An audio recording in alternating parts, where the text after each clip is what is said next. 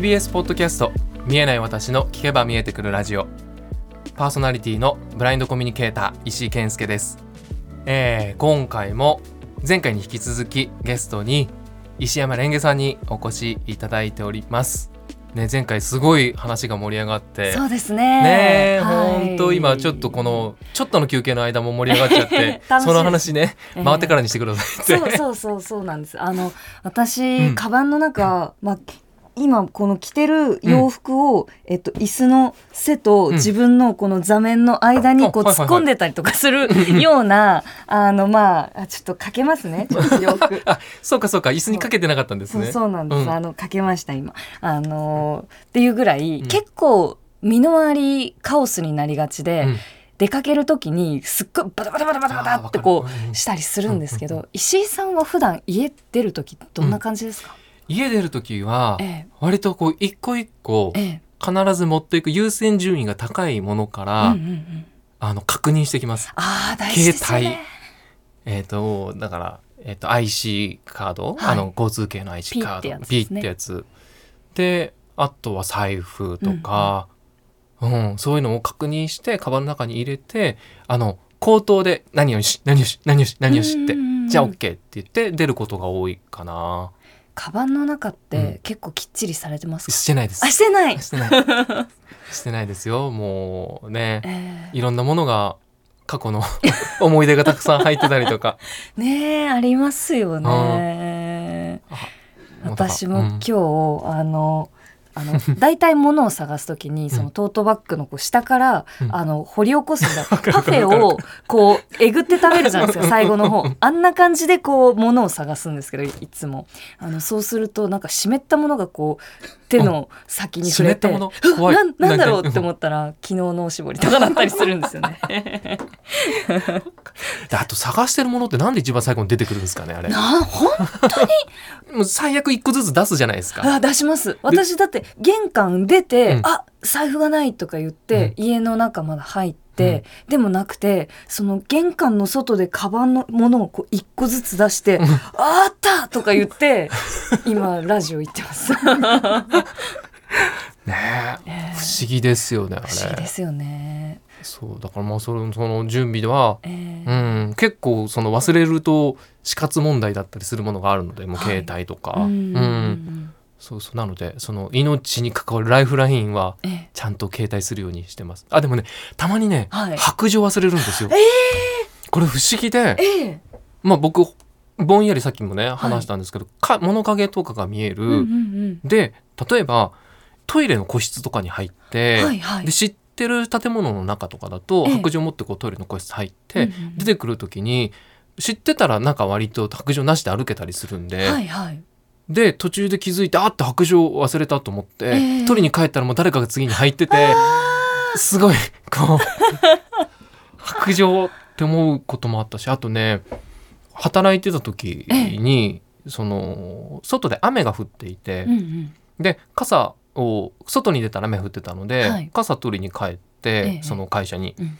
で傘差しながら帰ってた時になんかこうやたら歩いてたら前から来る人と傘と傘がぶつかるなと思って。ええ。でななんでこんなぶつかるんだろうと思ったらはい。白状持ってなかったんですよ僕。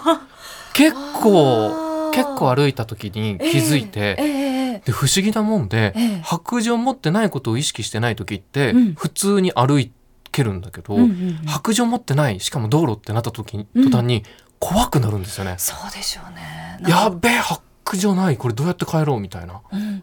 急に見えなくなるっていうか感覚的にそう。あどこにいるんだろうって感じですか、そうなんですよ。うん。だからなんかねその認識した途端にええ。こうあれ足が一歩も出ないみたいな時はあって、えその時はもう夜だったので、ええ。夜ってまあこう陰影がなくなるって僕の場合すごく見えづらくはなるんですけど、えうんうん。逆に光源あの光のはい。出どころが見やすくなるので、はい。だからその出どころに向かってこう歩いていくっていう虫みたいな感じですよね。えええ そうそう。光の元に一旦じゃあそ寄っとくかうん、うーん。それで帰りましたけどそんなことはねあります。で結構ね、ええ。こう友達あの目が見えない友達と話してると、うん。白状忘れるはあるあるらしくて。そうなんですね。不思議ですよね。えー、不思議。不思議なような気もするんですけど、でも私もなんでこれを持ってないんだろうっていう時はよくあるので。えレンゲさんちなみにはい。眼鏡かけたりとか、コンタクトしたりします？今はコンタクトをつけていて家では眼鏡をかけてます。逆にこうコンタクトつけずにとか、はい。眼鏡をつけずにうっかり外出ちゃう時とかってあります？うん、あまりないですね。ただ眼鏡はなくすので、え？なくすんだ？はい。え家の中で？家の中で数日出てこないくらいのなくし方ですかね。なので2つぐらい買ってます。はい。予備と予備と。なんかあった時用にそうなんです。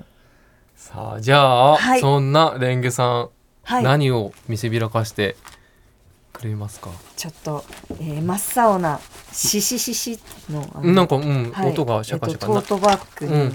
えっといくつかちょっとものをいくつか、はい。持ってきました。うん、今隣でこそっと構成作家古川さんのフフフフって笑いが聞こえたのでなんかなんだろう、えー。今その笑い声ではい。何なんだろうというこうドキドキが増しました。いやちょっとね。あすいません。ちょっとこれはあの、うん私が保管用に入れてい寛る容ってことはすごい大事なやつじゃないですか。いやいやそんなこうはい。バラバラバラっと。はい。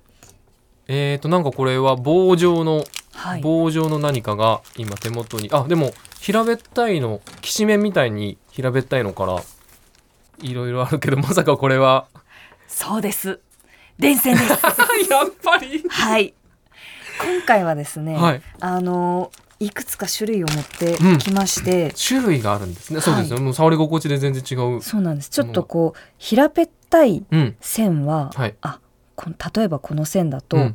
えーっと 2, 2ミリの、えー芯線真ん中に入った芯が2本入った、えー VVF っていう、VVF はい、ケーブルでして、うん。これは建物のうん。中で、えーのなんかこういろいろぐるぐるっとこうつながっていて電気をつけたりとかえー。している、でそのあの本当はこうもっと長いんですが、はいはいはい。えーっとそれを、まあ、15センチから20センチぐらいですよねぐらいですかね。これね、に切ったものとか、うんこれちなみに色は何色なんですか？えっと淡いグレーです。淡いグレーなんですね。はい。えーちょっとなんかおしゃれですね。そうなんですよ。でこのうん。平べったさにも理由がありまして、はい。天井の上とかうん。に、えー配線をこう通すので、はいコロコロ転がらないように、ああなるほどなるほど。はい、設置しやすいように。そうなんです。ああなるるほど。に、えっと平べったく作られているのが VVF、VVF はい。でございます。すごい。結構ね、あのはい20センチだけど重さもしっかりと感じられる。何グラムぐらいあるんだろう？何グ20ラムぐらいですかね？2030ぐらいあるのかな、ですかね。うん。今左手にお持ちのものが赤の線で、赤の線はい、はい、えっ、と右手にお持ちのものが白の線です。白の線。これが絶縁体の部分が赤と白になってるとそうです。あ。はい。そうか。なんでこれ赤と白なんですか？あのオーディオをつなぐ線とかもはい。結構赤と白とかだったり、えっ、とですね、すその三本とか二本で一セットだったり、うん。こうするんですけど、うん。あの線と線をこうつなぐときに、うん。どの線とどの線、えー何番の赤何番の白みたいなこうつなげやすくするためになるほど。認識しやすいようにしてるんですね、はい。と聞いたことがあります。そしてもう、まだあるんですけど、まだ。ちょっとはい。お持ちいただいてよろしいですえか。何これ？これなんかすごいふわふわしてますよ。なんかし、はい。なんだろう植物みたい。このすんごい細い細い光ケーブルが、えーあこれ光ケーブルなんですか？テープ状になったものでしてうん。これはあの通信用の、えー光ケーブルです。へえあこんな細いんですよ本当ここんな細いんですうよ。なんだろうこの細さは何に例えたらいいんだろ髪の毛ぐらい細いって言われたりすうるんですうんうんうんがうん。あのリボン状に、えー何本かこうくっつけているものなので、もうちょっとこう触った感じあの太い感じになりますよそうですね。髪の毛よりもこうどっちかというとこうもうちょっと太めのこう動物うんうんうんの毛。ちょっはいと硬い毛質をした犬の毛ぐらいの硬さかそうですかもしれない。ね結構しなやかでコシがあってただこれガラス製なので、えうん。あのあんまりこう急な角度で、えー折ったりするとパキッと折れちゃって。折れちゃうんですそうねなんですよ。でもなんかこの触り心地で僕今思い出したものがあって、ええ。なんかね昔その光ファイバーみたいな光はい、光みたいなので、光ファイバー。なんだろうなあのインテリアええ、雑貨でなんかはいおばあちゃん家にあって、はいなんかこういうのこういうふさふさがキラキラな回りながら、はい先っぽがこう点滅するみたいな、はいそれがなんかガラスドームに入ってはいはい。るみたいなのすごい思い出しました。うちのおばあちゃん家にもありました。あれ何ですかね？あれなん最近全然見ないですよね。見ないですよね。あれ何だったの？あれも何だったんだろう。あれもでも うちにもありました。あれあれあれな感じがしますこの触り心地が。そうですよね。これどこで手に入れるんですか？これはですね、あのケーブルを作っているメーカーの方とかに、うんちょっとその取材で工場見学に行ったりするんですけど、うんうんうんそういう時にうかあのいただいたりしてます。サンプルで。じゃあ、はいちょっとずつコレクションしてってるんでちょすね。っとずつコレクションして。えそのコレクションしていく中で、はい何番のさっきの VVF じゃないですけど、はい。なんかあのあの線欲しいんだよなみたいなのあったりするんですか？あのこれ一本ちょっと。ぜひまだ触ってほしいのが見せびらかしたくて持ってきたんですけど。どうぞ。重っ？太っ？何これ？ホースみたいはい。なほ太さですね。はい。でちょっとこう曲げてもらってもいいですか？硬硬いんですよ。硬え？これはですね、うん。えっ、と電柱のはい。一番上にかかっている6600ボルトのあの6600ボルトはい。はい、えーを配電するための電線こうんれ本当は、えっと、3本で1回線なので、うん3本セットで使うんですけどそのうちの1本です。あじゃあ本当だったらこれが3本はい、と上にあるんですね上にあるんです。てことはこの電線ってめちゃくちゃ重いんですね。重いんですよ。だって今、えっと、それこそに30センチぐらいはい、で多分500ぐらいありそうな500グラムぐらいありそうな重さなんですけど、そうですね。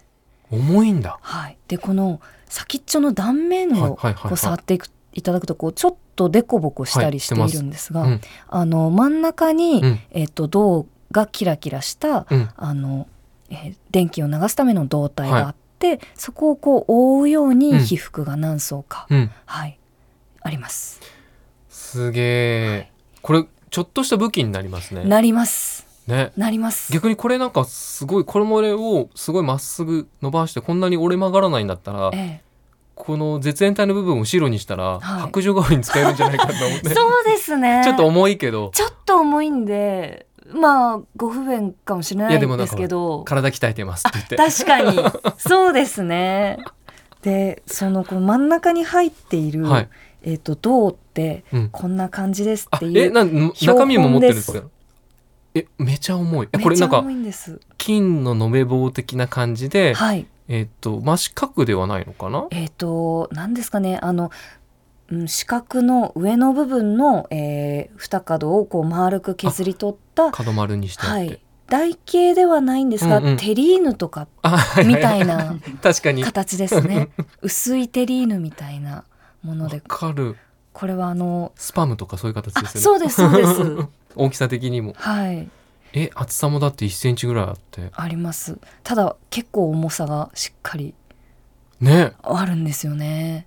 すごい。で銅ってあの、その電気を通すためのうん。その銅ってすごく純度が高く、うん。あの不純物を混ぜないことが、えっと、いい伝導率につながるんですよ。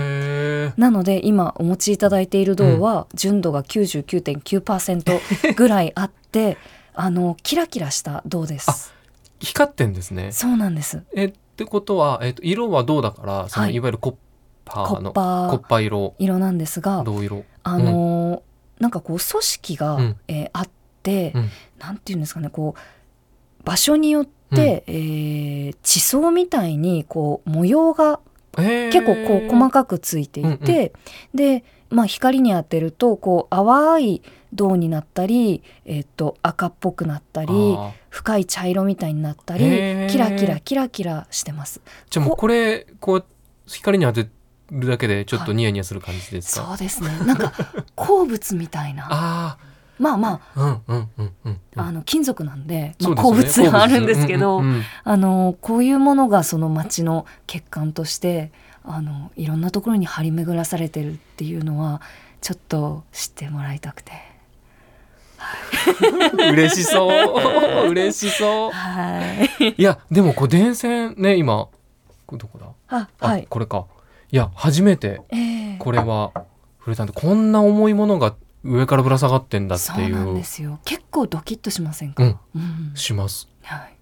たまにこう電線がほら台風の後とか切れてね、はいこれ垂ら下がって、ええはいはいはいはい。もう触っちゃダメっていうから触らないですけど、ええでもこれが上から突然切れて落ちてきたら、うん。かなりダメージ食らいますよね。本当に危ないんであの電線が切れたりとかあの何か異常がある時は絶対に近寄らないでください。ね。それこそ電柱になんかイラストとともにうん。なんか貼ってありますもんね。あそうですね。絵がね。うん、触るなみたいな、うんうんうんうん。あとたこ揚げするなみたいな。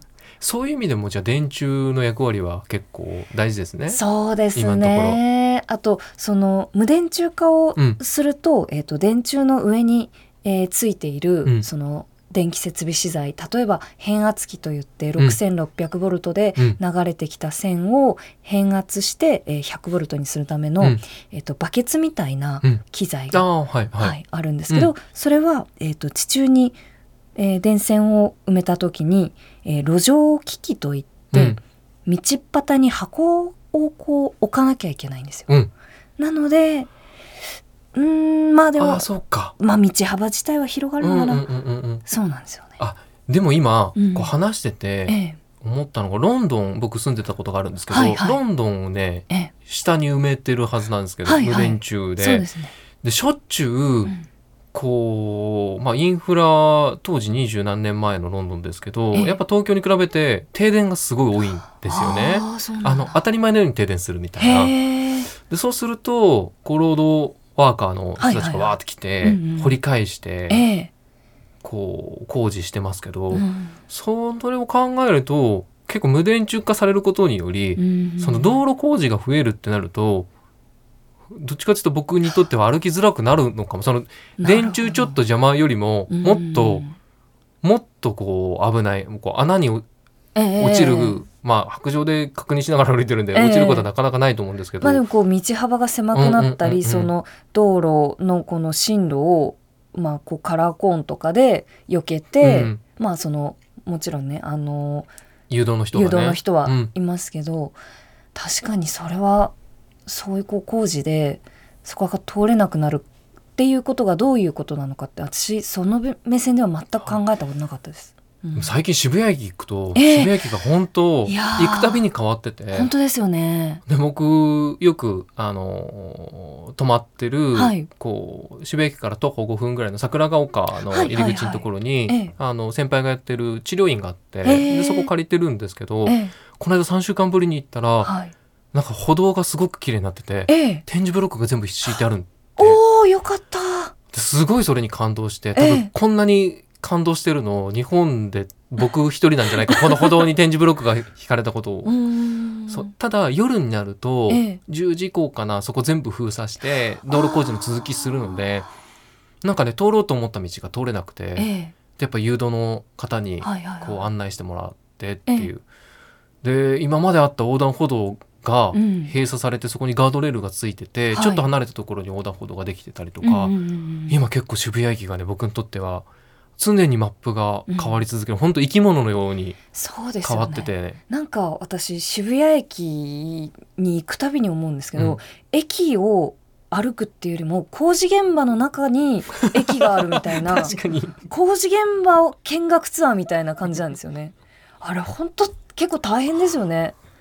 うーんとねだからあったはずの階段がないとかはいはいはいはい。ただなんかこう今見えなくなって見えてた時僕すごい方向音痴だったんですよ。ええ。でそれこそあのスマホで Google マップ見ながらぐるぐるぐるぐる方向変えるタイプの人間はい。だったんですけどやっぱね人間ってねええこう必要に応じて進化するんだなって思うのが ええ。今方向はい。で大体のざっくりとした方向でまず覚えるですね。場所を。場所を。はい。だから渋谷駅を背にして何時の方向とかうん。方角は入ってないんでその何時の方向で覚えてるので改札を出たらこっちの方向っていうのが分かるとうん。道が塞がれててもうん。そっちの方向にこう進んでいけば絶対道が出てくるだろうみたいな感覚があってええ。そうそんな感じで進んでますね。うん。だからもう大雑把にええ。物事を捉えてええええディテールは誰か近くにいる人にうん。ちょっと頼るみたいな、そうですね。でも電柱探しながら電柱じゃない電線ね、はい。探しながらこう散歩したりなんか日本全国行ったりとかするの楽しそう、そうですね。うん。あのいろんなところにまああの電線はあるので私はそれをこう見たりとかあと工場見学でなんかいろいろ触らせてもらったりとか、匂いとか音とかがいろいろあって面白いので今後もちょっとやっていきたいなと、いつかじゃあもうちょっと行きますか？さんとね電線、えー行きましょうよ。行きましょうよ。まずハートハート見つけに行きますか？ハート見つけに行きましょう。あ本当教えてください、うん。あ行きましょう。行きましょう、ねぜひ。ぜひはい。あ楽しみがまた増えた。わー行きます。よろしくお願いします。さあそんなで実はですねまたメールが今、えー、50%まで。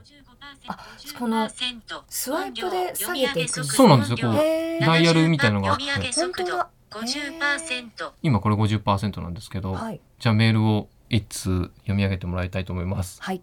ラジオネーム Q さん。Q さん。Q さん。石井さんこんにちは。アトロクのポッドキャストでこの番組の CM がよく流れていて、うん。それ聞いてすごく面白そうな番組だと思い聞き始めました。配信されてる回すべて聞きましたが、どの回も面白かったです。そして番組で質問を募集してるとのことだったので、ぜひ石井さんに聞きたいことが、石井さんはい。は目が見えなくなってから、うん。食べ物の好みは変わりましたか？この食べ物は食べやすい中黒食べにくいというのもあるかもしれませんが、例えば目が見えてる時はあまり美味しいと感じなかったけど、目が見えなくなってから美味しく感じるようになった食べ物とかありますか？ローターを使用してリンクあ食べ物。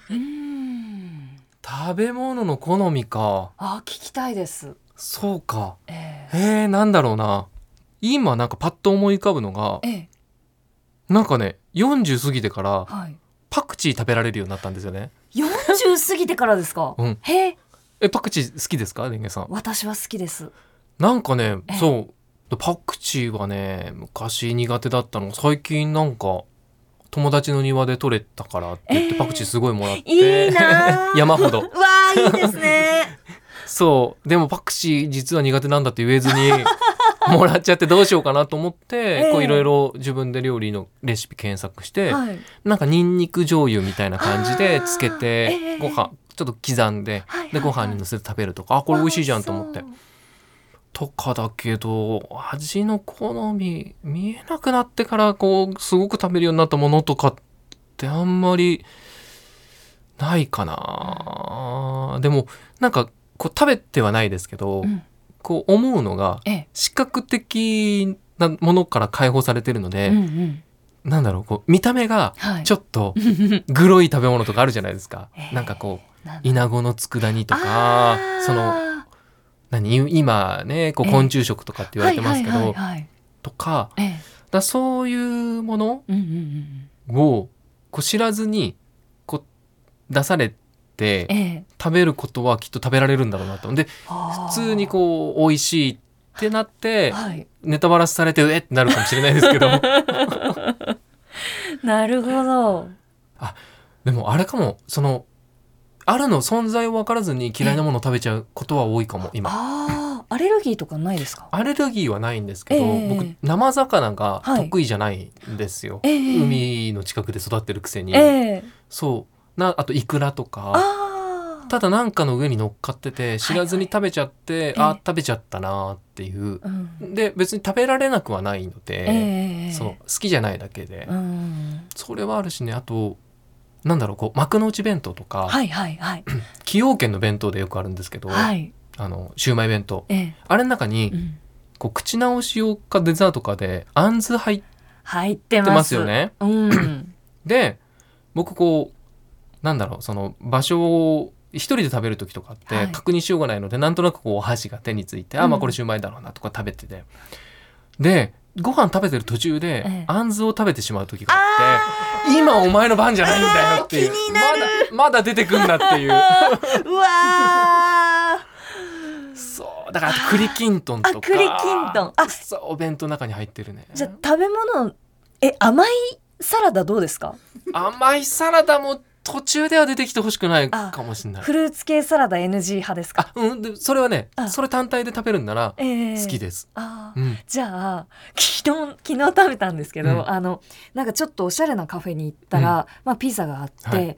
えーっとねいちじくとうん。梨とチーズと,、えー。っと蜂蜜がかはいかったようなピザ。うん。甘い系ピザはいかがですか？美味しい。あーよかった。私も好きなんです、はい。美味しい。でもいちじくだとえーお味噌汁の中にねい。ちじく入ってて白味噌だったんですけど、はいはい。鎌倉で連れてってもらったお店で、えー見えなくなってからやっぱり行ってるんですけど、えーそうそれはねなんかいちじくがこう白味噌のお味噌汁の中入ってて、ええ。えって思ったけどえー美味しくて。えーそう家でね作っいいちじく僕生食苦手なんですよ、はいはいはい。で家に大きいいちじくの木があって、えーいいですね。夏に何百個と取れるんですけど。もぎ取りに行っていいですあか本当え本当に行きたいです、来てくださいあのカラスとかが来る。く来ます来ます。ねうちにも昔あって実家にイチジクの木が。はい。めちゃくちゃ甘いんですけど。うわいいですね。いいでな。そこで食べたから、ええ。こう生食苦手だけど試しにやってみようと思って白味噌汁、白味噌ではい。小味噌汁作ったけどやっぱねお店の味にはね程遠くていつかあれを家で作りたいなっていうのが目標です。いいですね。うん。本当にじゃあ食がお好きでいらっしゃるんですね。なんかね食べるのって多分うん。その、昔はお金ない中でも、うんうん。食べるのを削って洋服にお金使ってたので、はいはいはい。なんかねその食道楽みたいな感じはええ。あんま実はないんですよ。うんただなんかねお味噌汁とか出汁をええ取ってる瞬間が好きとかはあなるほど。料理の中で割と今見えなくなってからはそのコトコト煮込む瞬間とかなんかその時間をかけてゆっくりやってるええ。行為がすごい好きなのかもしれないです。そうそういうの。つ私は大体コンビニのおにぎりばっかり食べてるんですけど。コンビニコンビニのおにぎりもね、うん。闇おにぎりなんで僕あそうですよね。手に取って何味かわからないまま取るからだからねいくらとか出てくるとああ今日はやっちまったっていう。うわ横に行ってそうそう。それはいくらです。これはおかかです。これは梅干しですって言いたい。えでもなんか、うん。本当にそのパッケージもうもうちょっとその視認性とは言わないですが触り触り心地でね。分かってほしいです、うんうんうん。分かれうん分かれるようにしてほしいですよね、本当、うん。一番ショックだったのがね、うん。まあいくらよりもショックだったのが、ええ。コンビニってほら味ごとにこう並んでるじゃないですはいか、はいはい。おかかツナマヨネーズとかええ明太子とか、はいでもきっと誰かが戻すのを間違えたんでしょうね、こう右にも左にもええ。同じからしたかなが置いてあってうわでからしたかなか、なんか違う味だと思ってその2つを取って、ええ。こう食べてああ今日1個目からしたかなか。2個目あれ？なんでからしたかなってみたいな。あなんでまた出てきたお前っていう。うわー。え2個食べるんだったら何がいいですか？うんそう迷うな。でもなんかうん。ツナマヨネーズはやっぱりなんかこう安定感ありますよね。ありますよね、あと割と昆布は好きなので、ええうん昆布かな、うん。あと明太子とか出てくるとおおって今日明太子かみたいな。ああるけどおかかとかはなんかちょっとうんみたいな。おかかかみたいな感じは。ー最近その卵卵かけご飯の味のおにぎりとかもえ？あるんですよ、えー、はい。知らない。なんか、えっと、内側に、えーねっちょりしたなんだろう卵黄のようなものうん。がこう、まあ、入っていて、で、えっと、ご飯の部分にタレの味がついているっていう。えー、美味しい？私は割とジャンキーなもの好きなうんので、うんうん美味しくいただきました、へえ、うん。今度じゃあそれがいつか手に たまたまそれが出てくるのを楽しみにし。そうですね。もうあっという間に時間が過ぎてまた40分ぐらい話しちゃった、いや本当楽しかったです。はい本当ありがとうございました。こちらこそありがとうございました。もうコネクトにもいつでもはい。呼んでください。コネクトしてください。いらしてください。コネクトさせてください。ありがとうございます、よろしくお願いします。じゃあちょっとここでメールアドレスをまた、えっ、とお伝えしたいと思います。えーこの番組では、えー番組への感想もしくは、えー僕石井健介への質問など、えー何でも、えーお待ちしております。えーメールアドレスは、みえみえアットマーク tbs.co.jp アルファベットで miemie アットマーク tbs.co.jp です。あと SNS でもですね、えーハッシュタグみえみえ、カタカナでみえみえとつけて、えー発信をしてくださると、えーこんな感想あるんだな、こんな風に聞いてくれたんだなっていうので、えー僕に伝わって見ることができますので、ぜひぜひ、えー皆さん投稿を、えーお願いをいたします。ということで、はい今日のゲストは石山レンゲさんでした。はい本当にありがとうございました。ありがとうございました皆さんまた来週。みえみえでは現在、えーメールを大募集しております。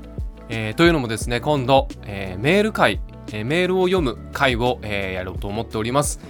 えーなので皆さんからのね、えーこの番組に関する感想、もしくは僕に対する質問、えーもしくはですね、もう、えー僕よりも先輩のまあ、目が見えない方からのこう僕へ対するアドバイスなどなど、えー何度も構いませんので、えー今すぐにこれ聞き終わったら、えーメールを送ってくだされたら嬉しいです。えーメールアドレスはみえみえアットマーク tbs.co.jp アルファベットで miemie アットマーク tbs.co.jp です。皆様からのメールお待ちしております。